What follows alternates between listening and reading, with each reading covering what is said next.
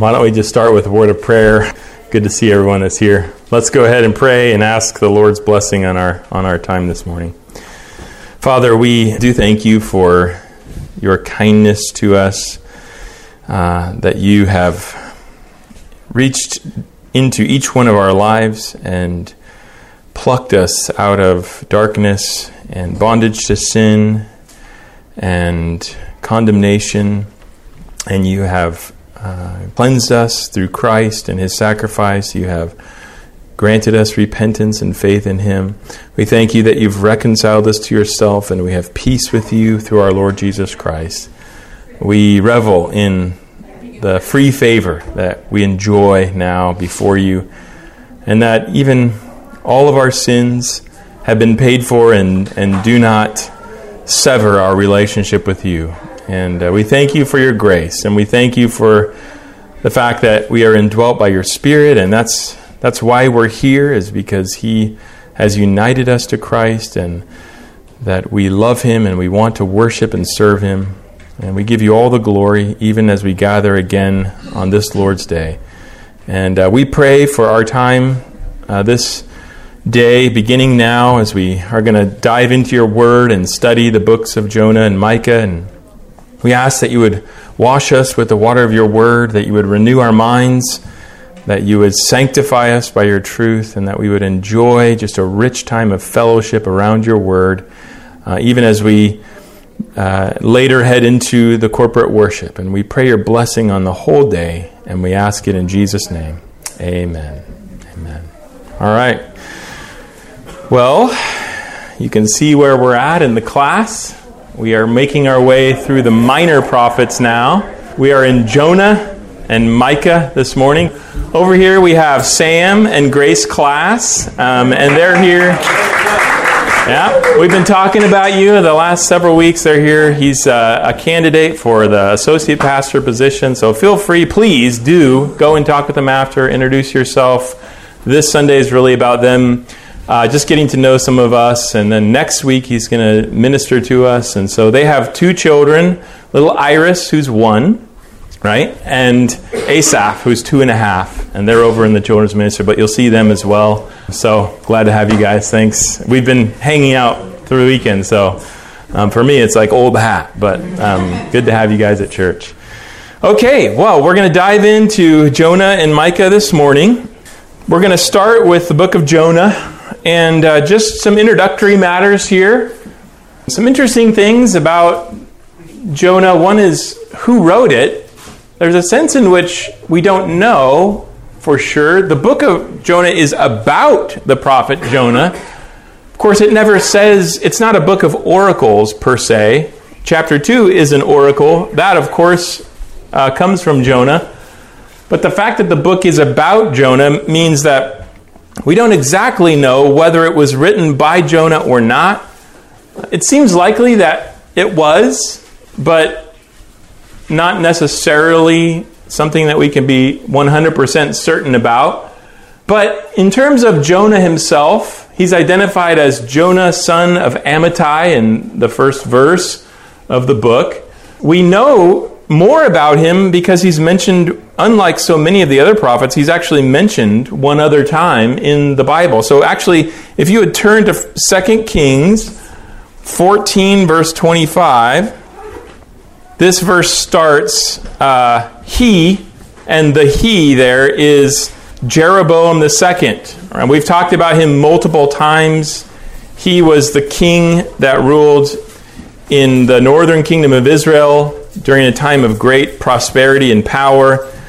And so it says of Jeroboam II, he restored the border of Israel from Lebo Hamath as far as the sea of, of the Arabah, according to the word of the Lord, the God of Israel, which he spoke by his servant Jonah, the son of Amittai, the prophet, who was from Gath Hepher. So there we see that he was a figure who was a prophet in the northern kingdom of Israel during the days of the great uh, Israelite king, great in the sense of worldly greatness, not before God, um, Jeroboam II, and that he was from a place called Gath Hepher, which we don't know too much about.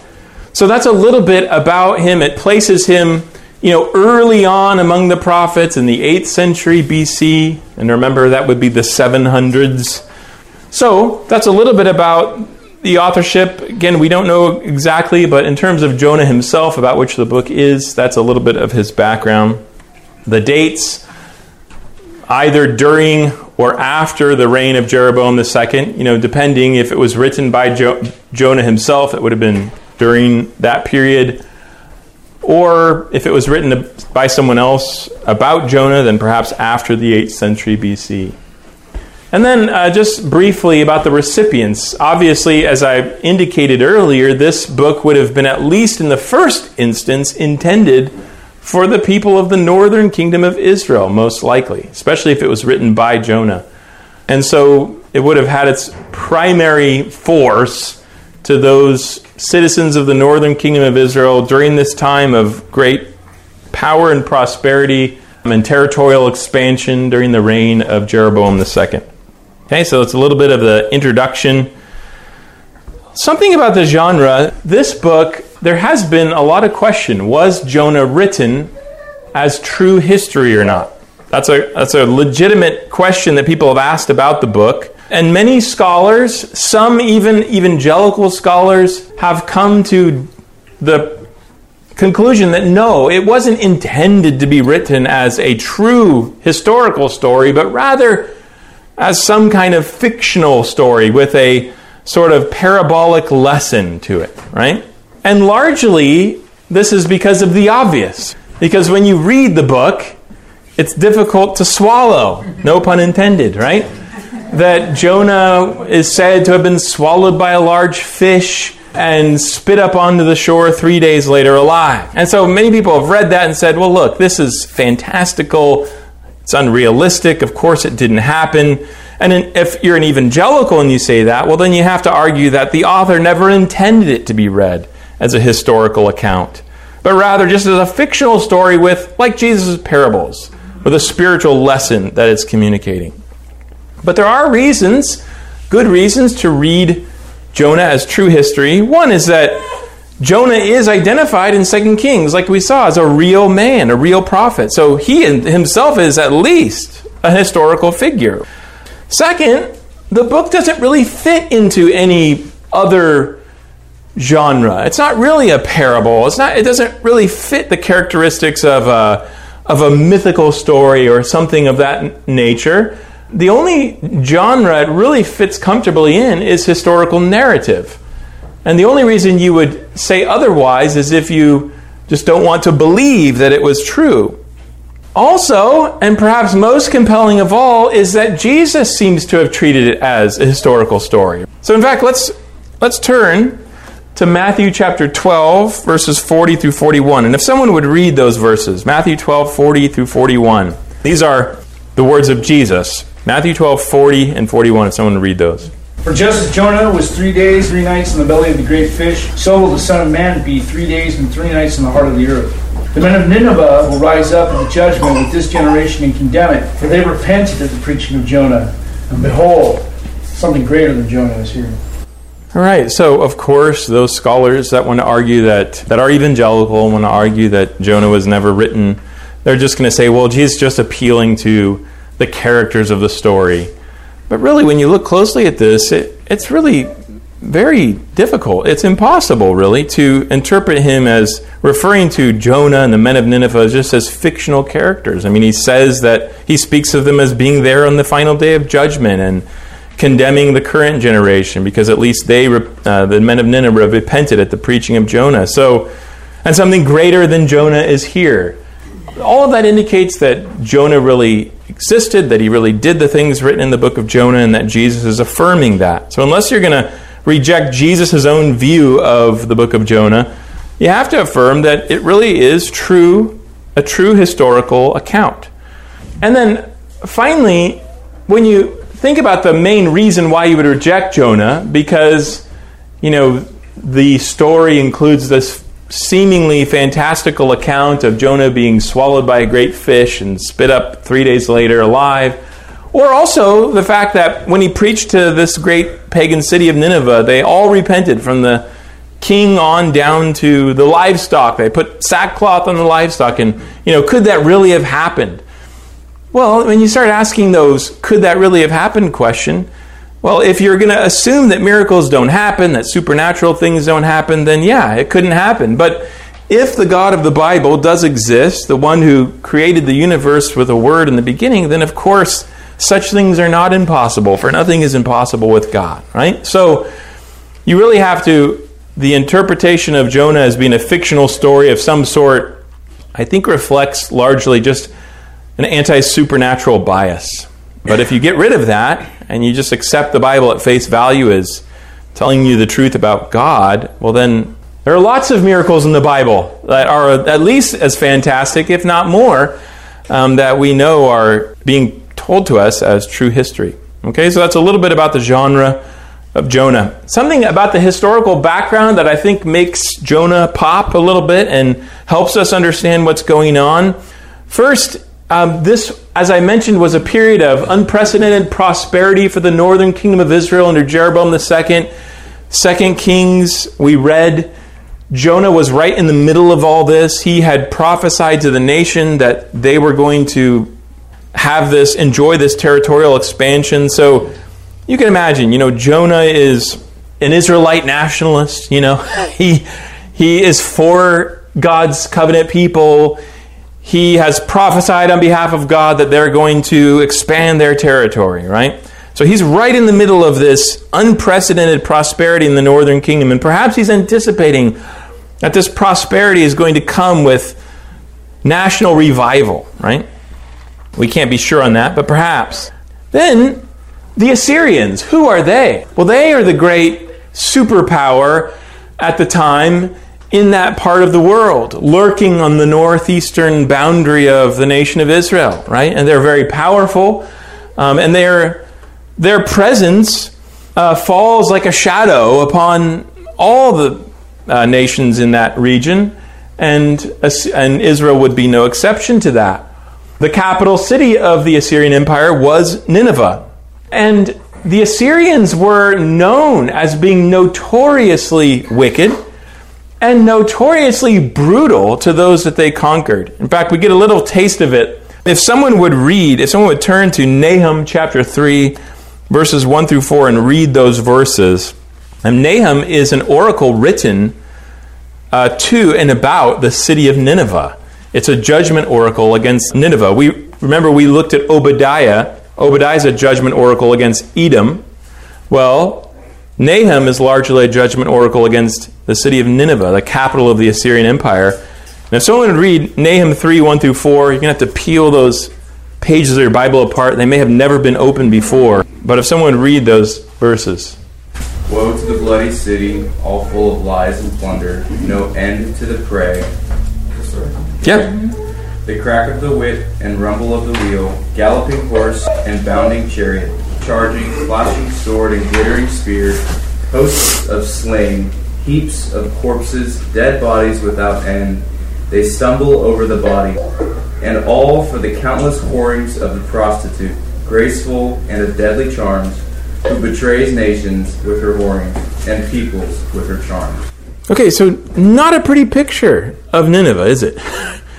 They're described as a great, mighty nation, flashing shields, spears, charging horses, and they were. They were a mighty empire. They were the, you know, the Babylon of that day or the, the Persia of that day. Uh, they conquered, and whenever they conquered, they were described as a bloody city full of lies and plunder, no end to their prey. Wherever they went, there were heaps of corpses and dead bodies without end. So, there they are on the north side of Israel. They're the great superpower, the looming enemy of God's people, more wicked than Israel, even. And so, how do you think that Jonah felt about the city of Nineveh and the Assyrian Empire? They were the great enemy. They were, you know, Jonah would have been uh, afraid of and had a hostility and animosity toward the Assyrians as cruel and godless pagans who opposed and threatened God's people out of the north. And indeed, About 30 years after Jonah lit, uh, ministered, the Assyrians did come down and invade and destroy this northern kingdom and take them away into exile. So it was a valid fear. And so that's the background to this book of Jonah. And it helps you to understand a little bit of why Jonah did what he did and, and helps you to, the oral, or this book to pop a little bit when you think about this. Now, let's just look at what's in the book for a second. So if you would turn to the book of Jonah, if you haven't already, and turn to Jonah chapter 1. We're not going to read the whole book, but we'll read portions of it. Chapter 1, God commands the prophet Jonah to go and prophesy to Nineveh. But he refuses, and he takes a boat to Tarshish, which, if you think of the Mediterranean Sea, and Jonah's over here on the eastern side of the Mediterranean Sea, Tarshish is all the way over here. It's about as far away from, you know, Syria and Israel as he could get. So he's just booking it, hightailing it to the farthest place he could think of. So it says, Jonah 1 1 through 3. Now the word of the Lord came to Jonah the son of Amittai, saying, Arise, go to Nineveh, the great city, and call out against it, for their evil has come up before me. But Jonah rose to flee to Tarshish from the presence of the Lord. He went down to Joppa and found a ship going to Tarshish. So he paid the fare and went down into it to go with him to Tarshish, away from the presence of the Lord. So here's a man refusing to do what God wants him to do because he, he simply cannot believe what God is asking him. He's assuming that if he's going to prophesy to Nineveh, that it's because God wants Nineveh to repent. And he doesn't want Nineveh to repent. He wants them to fall under the judgment of God. And so he flees. But God, in the rest of the chapter, resists the boat with a storm. And Jonah tells the sailors, he admits that he's the cause of the storm. He tells them to throw them into the sea. They throw him into the sea. The sea immediately becomes calm.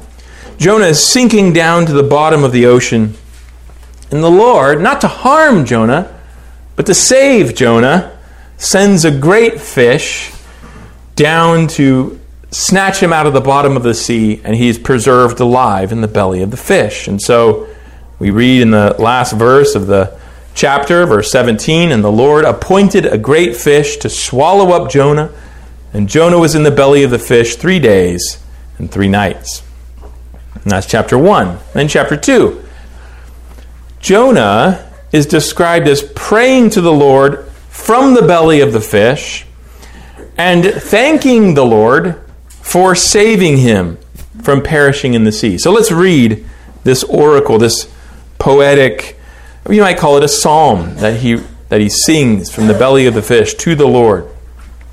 Then Jonah prayed to the Lord, his God, from the belly of the fish, saying, I called out to the Lord, and out of my distress, out of my distress, and he answered me. Out of the belly of Sheol I cried, and you heard my voice. For you cast me into the deep, in the heart of the seas, and the flood surrounded me, and all your waves and your billows passed over me. You can see him cast in the ocean, the waves are crashing over him. And then I said, I am driven away from your sight as he's sinking down into the blackness of the sea. Yet I shall again look upon your holy temple. Something has happened. He's rescued. The waters closed in over me to take my life. The deep surrounded me. Weeds were wrapped about my head. You can imagine him sinking into the seaweed, right? Where, by the way, that's where great whites go, so you don't want to ever go there. I went down to the land whose bars closed upon me forever. And he, so he's picturing himself as, as he's sinking into the sea, as descending into the, into the realm of the dead, into Sheol. And he says, Yet you brought up my life from the pit, O Lord my God. And how did he do that? Through the fish, right? When my life was fading away, I remembered the Lord, and my prayer came to you into your holy temple. Those who pay regard to vain idols forsake their hope of steadfast love, but I, with the voice of thanksgiving, will sacrifice to you. What I have vowed I will pay. Salvation belongs to the Lord. So there you have. He prayed to God for salvation as he was sinking down. He had told the sailors to throw him in, but he thought better of it if he was sinking.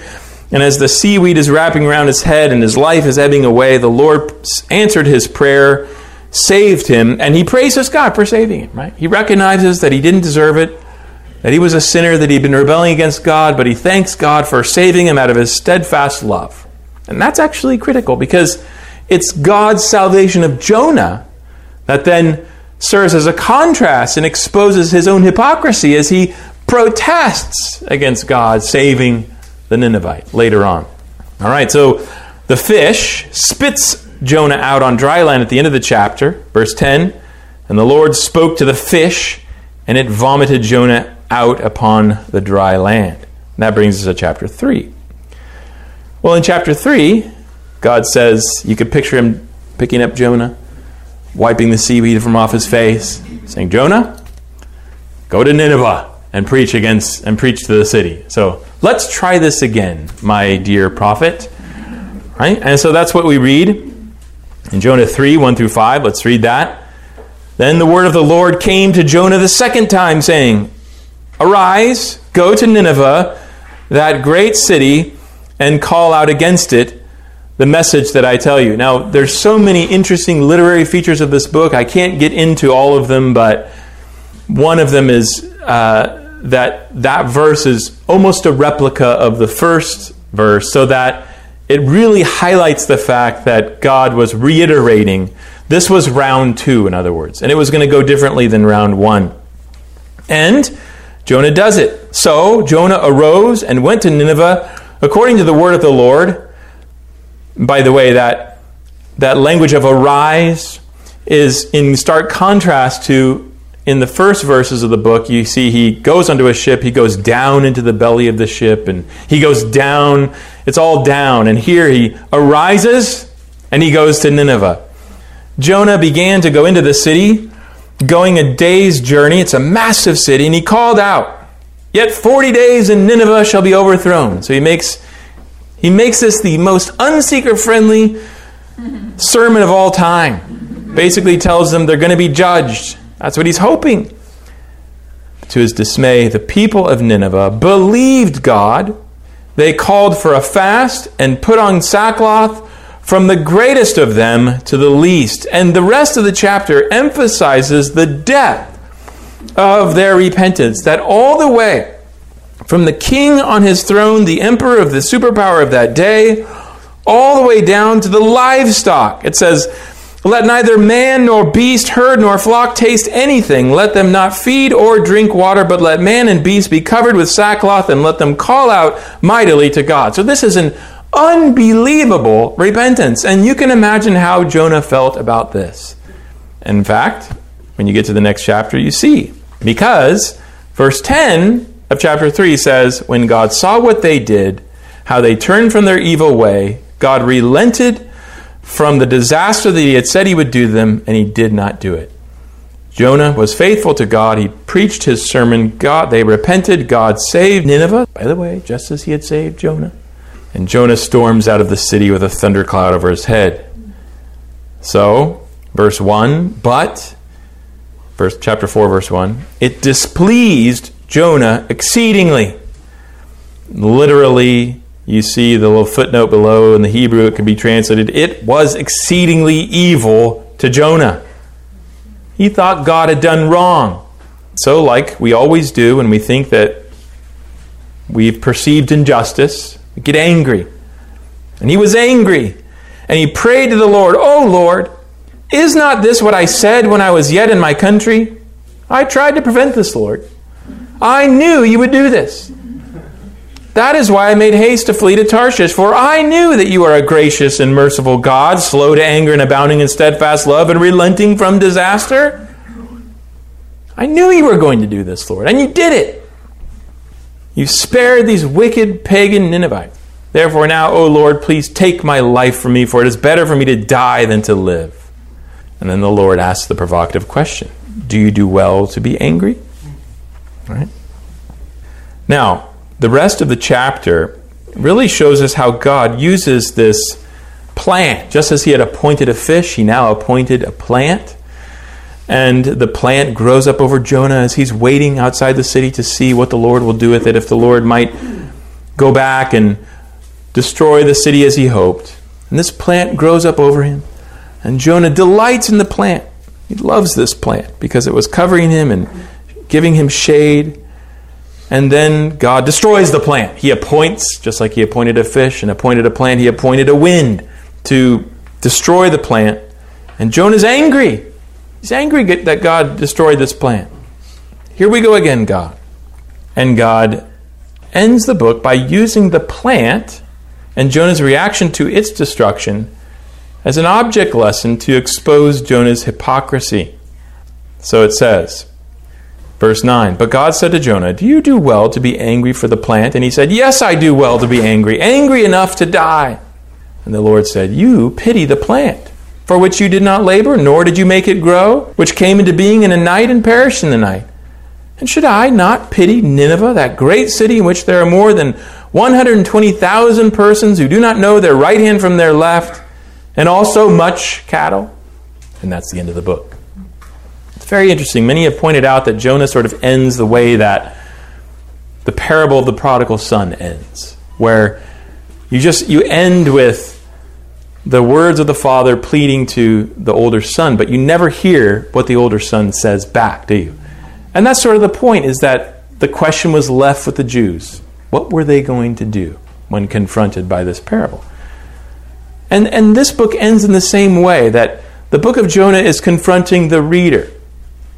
You know, are they right to desire God's judgment against the pagan, wicked, those outside of Israel? when God had been so merciful to them, and when they weren't, after all, the owner of the human souls that they so abhorred.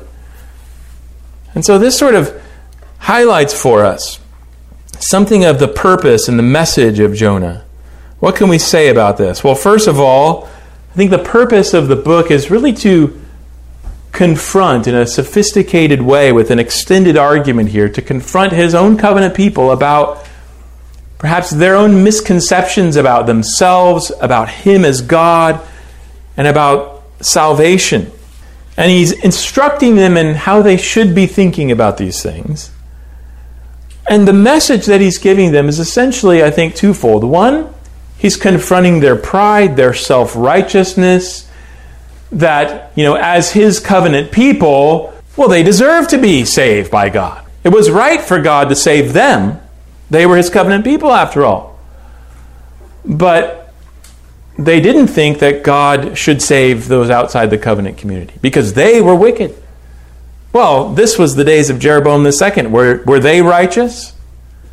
No, God had saved them despite their idolatry and despite their wickedness, right? He'd been so merciful to them. Even now, it was a time of prosperity and expansion in the nation. And they were happy that God was saving them, just like Jonah was happy that God had plucked him out of the sea. But when it came to those outside, they had no compassion. They didn't think God should save them at all. And so he's confronting this kind of pride and self righteousness in his people. And he's indicating that just as he had, in his sovereign grace, saved them, it wasn't because they were better than anyone else or more worthy than others, but it was all of grace. Right? And then to confront their sort of Israel centric mindset of that they probably had in that day, that Jonah certainly reflected, and he was a prophet after all, to assure them that don't forget, I am the God of all humanity, and that he could extend his saving grace beyond the boundaries of Israel to the nations as well. So many have looked at the book of Jonah as this very provocative harbinger of things that were to come. The northern kingdom would soon collapse and they'd be taken away into exile and they'd be looking for the days when the prophets the prophecies of redemption would come through the Messiah. And this was sort of a harbinger that when that day came, the gracious salvation that he would give to his people would also spill over the bounds of his old covenant people, Israel, and be extended to the nations as well. And so many have seen this as sort of an, uh, a foretaste of the extension of salvation to the Gentiles as well as the Jews that we see in the new covenant. Okay, so any questions about Jonah so far? Yes. When Jesus says that no sign will be given to this generation except the sign of Jonah. Yes, you had to bring that up. I didn't write that in here, did I? That's good. That yeah, that's a that's a very uh, interesting. That, I think that is the one besides the text that we already read, where he says, you know, um, someone greater than Jonah is here, right? That passage that I already read. The only other time that Jonah, the book of Jonah, is referenced, I think, is that is that uh, that reference, Melinda. What, what I think is going on there is that he sees in Jonah a sort of a a type, perhaps, or you might say a a correspondence of some sort between Jonah going down, this prophet of God, into the belly of the fish for three days, and then coming up and out and ministering, proclaiming the gospel, and seeing people repent. I think he's sees in that a an intended type that that would sort of project forward a picture of what he would do that he would go down into the grave the ultimate prophet of God and come out after 3 days to proclaim the gospel and that even the nations would respond so i think that that is the best way of understanding it some kind of typological picture that he sees. That, that you know, really, thank goodness that Jesus told us that because I wouldn't have seen that in it, right? I mean, but once he says it, you can perceive the correspondences. But yeah, it's a very interesting um, reference. I'm glad you brought that up. I, I just neglected to put that in. Yeah. Any, anyone else? Any other questions? Okay. Yeah, Ashton. So Jonah, in his uh, psalm or his song, yeah, talks about his prayer reaching the temple of God. Yeah. So, is he saying that as he's floating down, he kind of is regretting throwing himself into the sea, and he's pleading for God to save him, or? I believe so. I believe that's what he's indicating is that because obviously he had asked them he had ordered them to throw him into the sea, right? He's still caught in his anger. And yet here he says that his salvation through the fish was was in response to his crying out to God, right? So I think that's the picture. It says he's sinking down, right? And he's describing the waves clothing over him and the seaweed wrapping around his head as he's reaching the bottom. He's crying out to the Lord, and of course, like every Israelite, where would he have perceived the Lord to be enthroned and to hear the prayers of his people, you know, in the temple. Just like when Solomon built the temple and consecrated it, said, you know, when your people go into exile, when they sin, may they cry to this house and you hear them from this house, right? So, because it was a place of atonement, a place of sacrifice, he pictures God hearing him from the temple and sending the fish, you know. It's, it's really remarkable. Yeah. Anyone else? Yeah, Ben. I've heard people run a line, a line of thought like this, like you know, God promised judgment on Nineveh. In 40 days, Nineveh will be overthrown, and then He relented of that. And I've seen in that like some they've argued reason from that that maybe you know hell is not as won't you know God will relent of future judgment or like how would you respond to that? That's right. I'm debating yeah. yeah. kind of words. I don't know. How would I've never heard that argument. I mean, I don't think that. I guess I would just say I don't think see how that would be a necessary or even appropriate extrapolation from this. It seems that the the issue here is, you know, God as He's described in the New Testament often responds to. Um, is often described as responding to people when they repent and granting them mercy. And, and so here it's the Gentile nations. But I don't think it, you know, I think like you would probably answer the same way. It speaks nothing of the final judgment, right? Um, of course, every judgment in the scripture is a harbinger of the final judgment. But the point in this life is that if you repent, you can escape both temporal judgment, if God, because God is always quick to show mercy, and if you repent and believe in Christ, you can escape the final judgment. Yeah, so, yeah, so I don't, to, to see in it the idea that God will feel bad about judging people in hell and will and will go relent and, and release them, I think would be something that is not at all. I mean, you could draw that argument from every time God relents, you know, in the scripture, but yeah. And please, when you hear it, language of God relenting, in the old King James, it would even use they use the word repenting. just that he turns. Don't think God God was waiting to see what would happen. He didn't know what would happen, but when he saw, then he responded. You know, he's being described in human terms. He knows the end from the beginning, right? But uh, but he descri- he's described in scripture by his own desire as responding to human any the, the least movement of repentance he's always quick to forgive and willing to show mercy to those who repent. And that, that too is a, uh, an element of the message that I think maybe I didn't highlight. But, yeah. Okay, well, let's move on before anyone else asks me harder questions than that. All right, introductory matters. The book of Micah. So, this is the next book. Chapter 1, verse 1 tells us who the author is, the word of the Lord that came to Micah of Moresheth he is also referred to in the book of Jeremiah, so he's one of these uh, one of the few prophets that is mentioned in other places. I should say one of the few minor prophets that is mentioned in other places in the Bible. His dates tells us in the days of Jotham, Ahaz, and Hezekiah, kings of Judah, which he saw concerning Samaria and Jerusalem. So while he prophesies regarding both the capitals of the northern and southern kingdoms, he himself lived in the southern kingdom of Judah, but he was given oracles concerning both the north and the south. And that tells us as well that he too was living in the earlier days, the days when the southern kingdom was, the northern kingdom of Israel was still around. They hadn't yet been conquered. So we're talking about the 700s BC. His ministry would have preceded, it seems, just from the list of kings.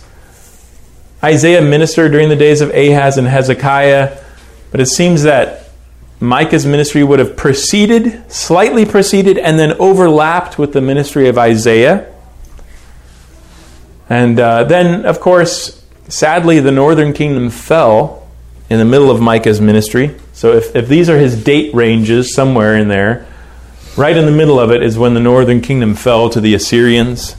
So that's a little bit of the background. And who he was ministering to, well, Moresheth, as I mentioned, just the kings that are listed indicate that he lives in the southern kingdom of Judah. Moresheth is, a, as far as we can tell, a town quite a ways south of um, Jerusalem which shows he's he's way down in the southern kingdom, right? Even though that's where he was from, he may have ministered in the city, the capital city, we don't know. But like Jeremiah before him, but before Jeremiah, he has a similar message to Jeremiah. He's really warning Judah, the southern kingdom of Judah, of the fall, the, the coming fall of Jerusalem. Even though he also spoke to the northern kingdom as well. Um, so he's you know, one of these prophets who is predicting the, the judgment of God upon Jerusalem, the destruction of Jerusalem that would eventually occur in 586 BC. Okay, so a little bit of introductory there. A couple of interesting issues. One is Micah 4 1 through 5. If you, if you turn there quickly, you'll see that if you read that oracle, 4 1 through 5, it sounds very familiar. And the reason is because it is almost identical, almost word for word, with the oracle contained in Isaiah 2 2 through 4. Okay? And so you, I would leave you to look it up, but you could see that you have almost the exact same oracle, down to the very wording in Micah 4 and Isaiah 2.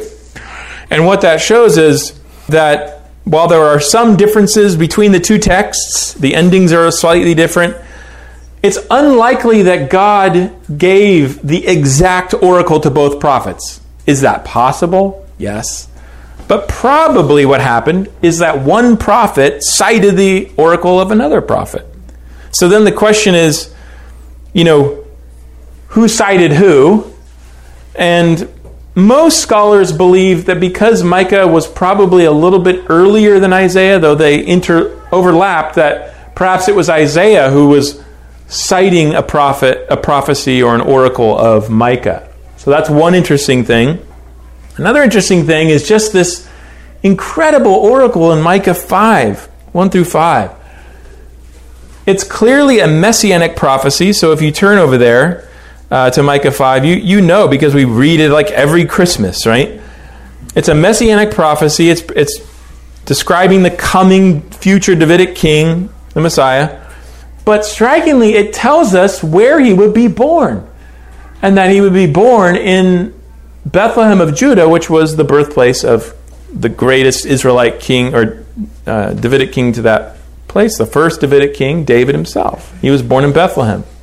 And, and what was interesting about Bethlehem is it's not like a bustling metropolis, right? It's more like saying the Messiah would be born in Anderson.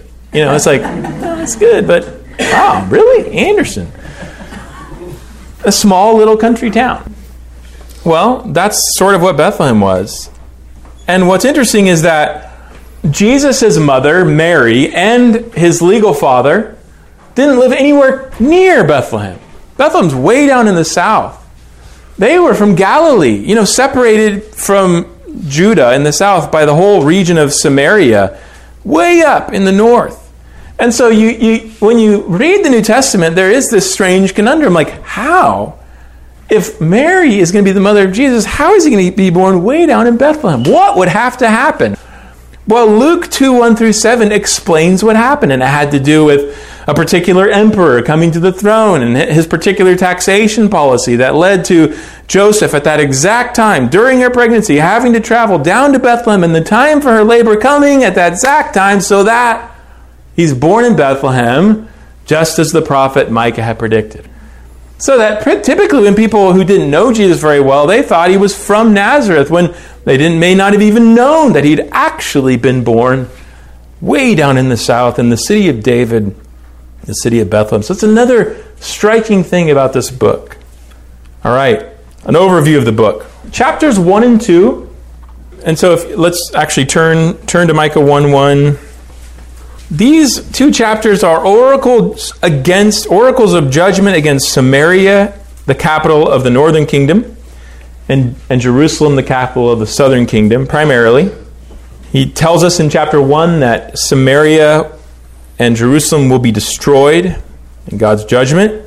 In chapter 2, he explains some of why that would happen. And what he indicates here is it will be because of injustice in society, social evils, false prophets that are tolerated and promoted. So let's read together this, this portion of the book Micah 2 1 through 11. Woe to those who devise wickedness and work evil on their beds. When the morning dawns, they perform it. They think about it at night, and in the morning they do it. Because it is in the power of their hand. They covet fields and seize them, and houses and take them away. They oppress a man in his house, a man in his inheritance. Therefore, thus says the Lord Behold, against this family I am devising disaster from which you cannot remove your necks, and you shall not walk haughtily, for it will be a time of disaster. In that day they shall take up a taunt song against you, and moan bitterly, and say, We are utterly ruined. He changes the portion of my people. How he removes it from me. To an apostate he allots our fields. Therefore, you will have none to cast the line by lot in the assembly of the Lord. Do not preach, thus they preach, or do not preach, thus they preach. One should not preach of such things. Disgrace will not overtake us. Should this be said, O house of Jacob? Has the Lord grown impatient? Are these his deeds? Do not my words do good to him who walks uprightly? But lately my people have risen up as an enemy. You strip the rich robe from those who pass by, trustingly with no thought of war. The women of my people you drive out from their delightful houses, from their young children you take away my splendor forever. Arise and go, for this is no place of rest, because of uncleanness that destroys with a grievous destruction. Arise and go, for this is no place of rest, because of the uncleanness that destroys with a grievous destruction. If a man should go about and utter wind and lies, saying, I will preach to you of wine and strong drink, he would be the preacher of this people. So you have a, an oracle of judgment in chapter 1, and then an explanation of why the judgment is coming here in chapter 2, because of rampant wickedness. But then, interestingly, at the end of the chapter, as is often scattered throughout the judgment oracles of the prophets, you have a, an oracle of hope that there will be a remnant that is preserved. Verse 12 I will surely assemble all of you, O Jacob. I will gather the remnant of Israel. I will set them together like sheep in a fold, like a flock in its pasture, a noisy multitude of men. He who opens the breach goes up before them. They break through and pass the gate, going out by it. Their king passes on before them, the Lord at their head. So the Lord leading a, a remnant of his people out into pasture. And it's a very striking picture because, you know, it makes you think, as a reader of the New Testament, of John chapter 10, right? And the Lord Jesus coming and leading his people out to pasture like, uh, like his flock, and he is the shepherd. Okay, that's chapters 1 and 2. Chapters 3 through 5, more judgment oracles, but this time against the wicked leaders of Israel and Judah. So, as often happens, it's the nation as a whole, and then he'll turn to the leaders, you know, the prophets, the priests, the kings, and he pronounces judgment on them. Judgment upon the wicked rulers who oppress the people, and the false prophets who lead them astray. You know, for the sake of time, I'm not going to I'm not going to read this, but um, you can see as you if you skim through uh, him turning to the leaders and announcing judgment upon them. Then, though there's judgment now, like all the prophets, they look beyond that judgment and they see a time that's coming in the future when God will redeem his people in the last days or the latter days. And that's what you have in chapter 4. This is the oracle that's exactly the same as the one in Isaiah 2. It says, Chapter 4, 1 through 5. It shall come to pass in the latter days that the mountain of the house of the Lord shall be established as the highest of the mountains, and it shall be lifted up among the, above the hills, and the people shall flow to it, and many nations shall come and say, Come, let us go up to the mountain of the Lord, to the house of the God of Jacob, that he may teach us his ways, that we may walk in his paths. For out of Zion shall go forth the law and the word of the Lord from Jerusalem. He shall judge between many peoples and shall decide disputes for strong nations far away. And they shall beat their swords into plowshares and their spears into pruning hooks. Nation shall not lift their sword against nation, neither shall there be learn war any more. But they shall sit every man under his vine and under his fig tree, and no one shall make them afraid. For the mouth of the Lord of hosts has spoken. For all the peoples walk, each in the name of its God, but we will walk in the name of the Lord our God forever and ever. This is a very interesting prophecy because obviously there are many oracles where God predicts the judgment of his people and the judgment of the nations. But here we see that there is both Israel and some from the nations who in this latter day will be saved. And so, what you could, this is a common theme in the prophets, I think, is that the wicked in Israel and the wicked in the nations will be destroyed, but there will be a remnant preserved, both from Israel and from the nations. And they will live and enjoy peace and prosperity under the rule of God, which I think ultimately is mediated through his Messiah, even though he's not mentioned specifically here. And that it will be a forever rule. Right? We will walk in the name of the Lord our God forever. Right? All right. Next, as we continue moving through the book, you ask, how is he going to do this? Well, this is where you come to chapter 5 and the great oracle of the king that he's going to raise up. Right? So, verse 2, chapter 5, verse 2 But you, O Bethlehem, Ephrathah, who are too little to be among the clans of Judah, just a little village, from you shall come forth for me one who is to be ruler in Israel, whose coming forth is from of old, from ancient days, prophesied from of old. Therefore, he shall give them up until the time when she who is in labor has given birth. This king is born. Then the rest of his brothers shall return to the people of Israel, and he shall stand and shepherd his flock in the strength of the Lord, in the majesty of the name of the Lord his God. This is an exalted figure who shares in the very majesty of God. And they shall dwell secure, for he shall be great to the ends of the earth, and he shall be their peace. A, a, a worldwide king. This is how the oracle that we just read will be, occur through the Messiah. Then, though he judge Israel now, you see another prophecy that a remnant will be saved down in verses 7 uh, to the end of the chapter. Now, the last section of the book, 6 through 7, we return to oracles of judgment, so it goes negative again. And this this oracle is really uses language of the courtroom. God indicts his people, convicts them of wrong, and sentences them for breaking his covenant in chapter 6. Chapter 7, Micah the prophet laments over the wickedness of his people, but he waits for the salvation of the Lord. I'm not going to be able to read it, but you can see he you know, laments over the condition of his people, but he, he says, But I will wait upon the Lord. He's waiting for the salvation of God. And then he anticipates this future redemption, which he describes again. So now we go up again at the end of the book. And in the very book end, the book ends with these wonderful praise of God for his steadfast love. That even though Israel is so wicked, God is going to redeem them. And it will all be because of his own merciful character. So let's end with the last words of the book, verses 18 through 20. Who is a God like you, pardoning iniquity and passing over transgression for the remnant of his inheritance? Does not retain his anger forever because he delights in steadfast love. He will again have compassion on us. He will tread our iniquities underfoot. You will cast all our sins into the depth of the sea. You will show faithfulness to Jacob and steadfast love to Abraham as you have sworn to our fathers from days of old. So, out of his faithfulness to his ancient promises, even his promise to Abraham, he would once and for all defeat the sin of his people. And of course, you know that as you look through the lens of this prophecy, what do you see on the other side? But the cross, right? That's where this would happen. And so these words can be spoken of you, believer, God has cast all your sins behind, into the depths of the sea. Right? He took Jonah out of there, but your sins stayed.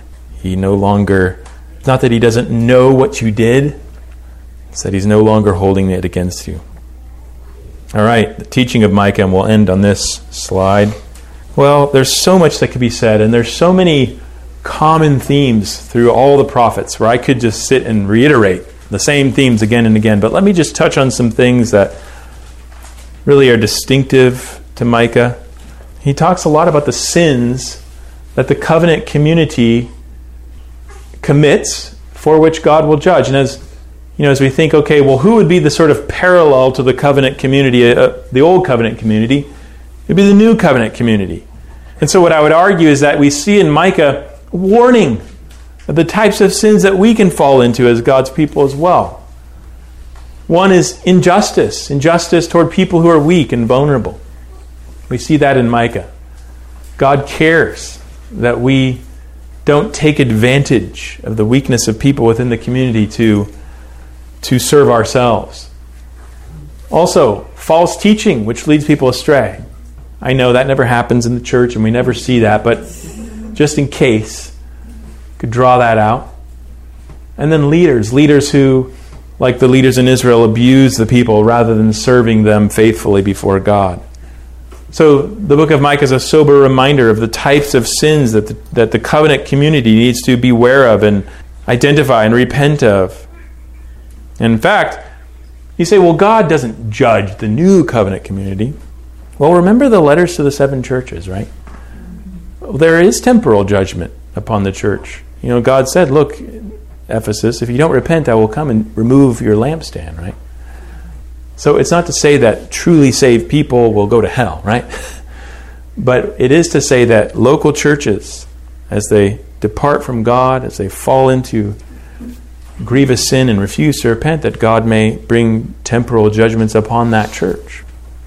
All right. There's also a summary description of what God requires of his people that is pretty striking. Let's read Micah 6, 6 through 8. This is the passage you all know from Micah, right? Because you know the song, right? He has shown thee, oh man, what is good and what the Lord requires of thee. Well, that comes from these verses. And look what he says With what shall I come before the Lord and bow myself before God on high? Shall I come before him with burnt offerings and with calves a year old? Will the Lord be pleased with thousands of rams, with ten thousands of rivers of oil? Shall I give my firstborn for my transgression, the fruit of my body for the sin of my soul? He has told you, O man, what is good. And what does the Lord require of you? But to do justice, and to love kindness, and to walk humbly with your God. It sort of reminds you of Jesus telling the Pharisees, Look, you're so diligent about your religious activity. You tithe even your spices in your cabinet. But you strain out a gnat and swallow a camel, right? You neglect the weightier matters of the law, like mercy and justice, right? And here too, he's saying, look, all of your religious activity means nothing. That's not what I want by itself. He's not saying don't offer sacrifices, but he's saying, look, that's not, by itself, that's not what I'm looking for. Apart from a heart that does justice and loves kindness and that is humble before me, right? Then your sacrifices will be meaningful. And the same is true of us, isn't it? That God, it's a reminder to us that God is looking for not just external activity, but something internal in our hearts, not just religious motions without righteousness, but justice, and kindness, and humility before God. And then finally, it reminds us of God's redemption and how it is granted to wicked people, right? I mean, all these great oracles of redemption, they're promised to a people that were harlotrous, wicked, at a time in Israel when things had gotten really bad. And yet we see that God is gracious and merciful to those who deserve his judgment. Finally, just a couple of notes here about Micah in the New Testament. Micah is only cited two times in the New Testament. One is that prophecy about his birth, right? It's cited in Matthew 2, 5 through 7. Luke 2, 1 through 7 explains how the prophecy was fulfilled. It's also interesting that there is a, uh, another passage in Micah 7, 6 where he's describing the wickedness of Israel. And let's just look at there very quickly. Micah 7, 6. He's describing the wickedness of his people. See if this language sounds familiar. For the son treats the father with contempt, the daughter rises against her mother, the daughter in law against her mother in law. A man's enemies are the men of his own household. Ah, you recognize that language, right? Jesus told his disciples, I came not to bring peace, but a sword. And he says, These are the things that are going to happen to you. Even members of your own household will rise up against you. And he lists these very things. He cites this text to say that the wickedness of people that they will experience against them will be akin to the wickedness that Micah saw in Israel in that day. So, an interesting citation um, and shows that some things never change. All right, well, feel free to come and talk with me after to ask questions, um, but let me close us in a word of prayer. Let's pray together. Father, we thank you for our time in the Word today. Lord, we thank you for your, the prophets. We know that we need this portion of Scripture so badly. It's a, it's a massive portion, a massive percentage of the Bible is the prophets. And we know that in your wisdom you've given it to us because there's so much that it reveals to us about you, about your justice and your mercy, about the person and work of Christ through whom the prophets, the oracles of the prophets are fulfilled now and not yet. We thank you for the, the way it sobers us about sin and judgment, the way it causes us to marvel over your mercy and your saving grace toward those who don't deserve it, like us. We thank you that we are those who have seen what the prophets long to see the, the days of fulfillment, the times of salvation in the latter days. Oh God, we think of how the writer of Hebrews says, In these last days, you have spoken to us through your Son. That we have the privilege of knowing the great King of Micah 5 and being among those who enjoy the peace and prosperity of his rule. O oh Lord, let us revel in these things. We pray that they would dwell richly within us, that we would profit from them with knowledge of you, with love for you, repentance from sin, uh, hunger and thirsting for righteousness. And we pray it in Jesus' name. Amen.